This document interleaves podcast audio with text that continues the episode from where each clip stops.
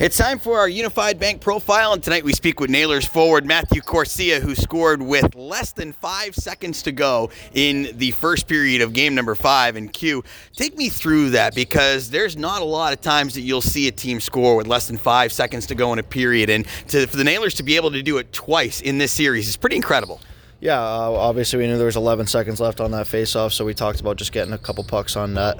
Um, Macker did a good job getting that first shot off that came out to Persy, and then Persy uh, saw me going to the net and obviously ripped one, and I just got a stick on it. So um, we've done that twice now. I think the game one had happened with Watling as well. So um, I think that's been the key to our, our game is just getting pucks through and, and good things happen obviously you get that goal one of the big reasons because you went to the net. And that's something that Derek Army's been preaching all the way back through to the regular season is that he wants to make sure that you guys win the net front battles in both ends of the ice. How much has that taken another step in this series where you guys have gotten a lot of goals either through deflections like yours or through rebound goals like we've seen a few times from Hossinger yeah uh, obviously Haas has been around the net a lot. I think that's something we preach on especially our defensive zone as well as getting those box outs and making sure that they don't have any sticks available or, or chances for rebounds there too. So um, um, we hopefully got to continue that tonight and make sure we're doing as well as we have been.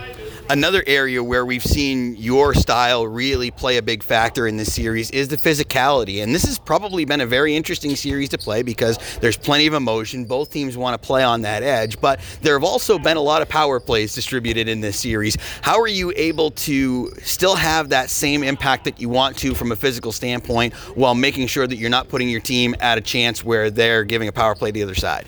Yeah, um, I think I'm still learning here. I mean, it's still early in my career where I got to make sure if I'm going to do something, I'm taking both guys. Um, I'm still going to have that edge no matter what happens. Um, I think the refs have been and pretty lenient in taking both guys in, in situations. And um, I mean, I'm, I'm always going to be physical. Our team's always going to be physical. That's our identity. So um, we're just going to let it play out as it has been. And, and our kill's been pretty good, and our power play's been pretty good. So.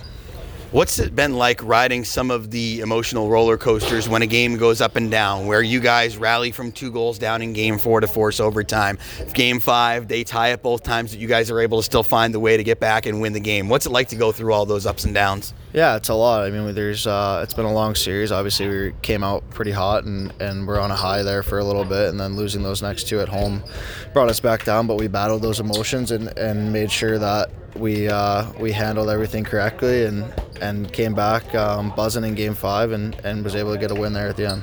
With you and Bobby Hampton both going in for game five, how fresh did you guys feel going in there? And how much did you guys really take it kind of personally and say, you know what, we're the ones who are probably the strongest physically in here. Let's really come in and make a difference in this game? Yeah, uh, Bobby and I actually have pretty good chemistry on the ice. So um, when we found out we were playing together, we were pretty excited and wanted to take over that game. Obviously, there's uh, there's a lot of hockey that's been played, and so having fresh legs is an advantage. And uh, I think Bobby did came in and did a great job. And and um, I mean, I've just done what I've, I've been doing. So um, hopefully we continue that tonight.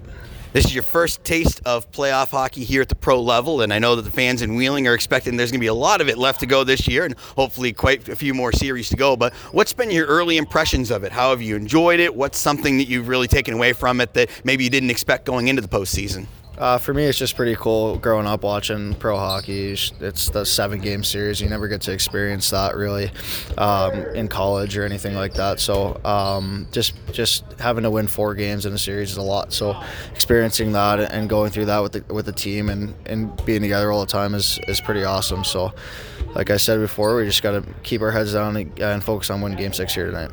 I know that you ultimately know what the goal is to have be the end of the, the game and the series tonight, but obviously it's going to take a long stretch to get to be able to get there tonight. What do you expect from the beginning of the game? How do you expect that to look, and what's kind of been the emotion around the team today?